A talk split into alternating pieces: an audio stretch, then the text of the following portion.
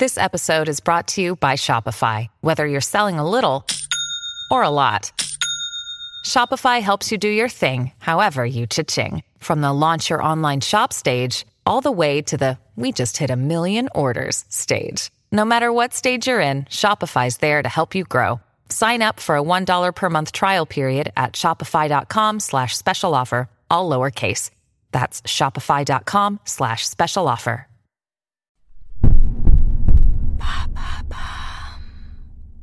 What is Bloody Sunday? The tragic event behind the U2 song. Thanks for asking. The troubles in Northern Ireland may have been over for 25 years now, but the painful memories are still there for many who lived through the period. One of the darkest days was Bloody Sunday, which refers to events that took place in Londonderry on the 30th of January 1972. 15,000 people, mostly Catholics, had taken to the streets of the city for a civil rights march. They were protesting peacefully against a recently adopted law which meant people could be detained or imprisoned without trial. The internment policy was designed to target suspected IRA members in particular. Despite being banned, the march went ahead, policed by British Army troops. Confrontations broke out when some protesters pelted the soldiers with stones. The troops responded by firing a water cannon and rubber bullets. Violence escalated, and around 70 minutes after the start of the march, some of the troops started firing live rounds into the crowd. 13 people were killed, with a 14th victim succumbing to his injuries six months later. At least 15 more were wounded, and images of the traumatic events were broadcast all across the world.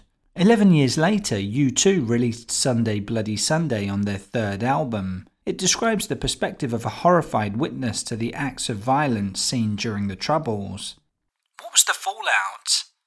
There was, of course, a lot of anger in Ireland in the immediate aftermath. The British Embassy in Dublin was burned to the ground three days later. To start with, the British Army said IRA paratroopers had opened fire first, but many eyewitnesses contested that version of events. The Widgery inquiry, commissioned by British Prime Minister Ted Heath, took less than three months to investigate the events of Bloody Sunday. Its report recognised that none of the victims were armed, but suggested that other protesters had fired on British troops. To the dismay of the Irish, it laid the blame firmly at the feet of those who had organised the march. Only in 1998 did Tony Blair call for a new investigation as part of the Northern Ireland peace process. The Saville inquiry took 12 years and £200 million to complete, making it the longest inquiry in British legal history. Were the findings any different from the first time around?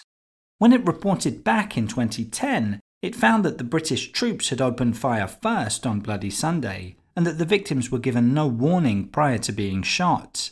Offering an official apology, British Prime Minister David Cameron said their deaths were unjustified and unjustifiable. But to this day, none of the soldiers behind the massacre have ever been brought to trial. That may yet change though. Just last week, a preliminary hearing opened in Londonderry to determine whether a veteran paratrooper can be tried on murder charges for his actions on Bloody Sunday. He stands accused of killing William McKinney and Jim Wray and attempting to kill five other innocent protesters.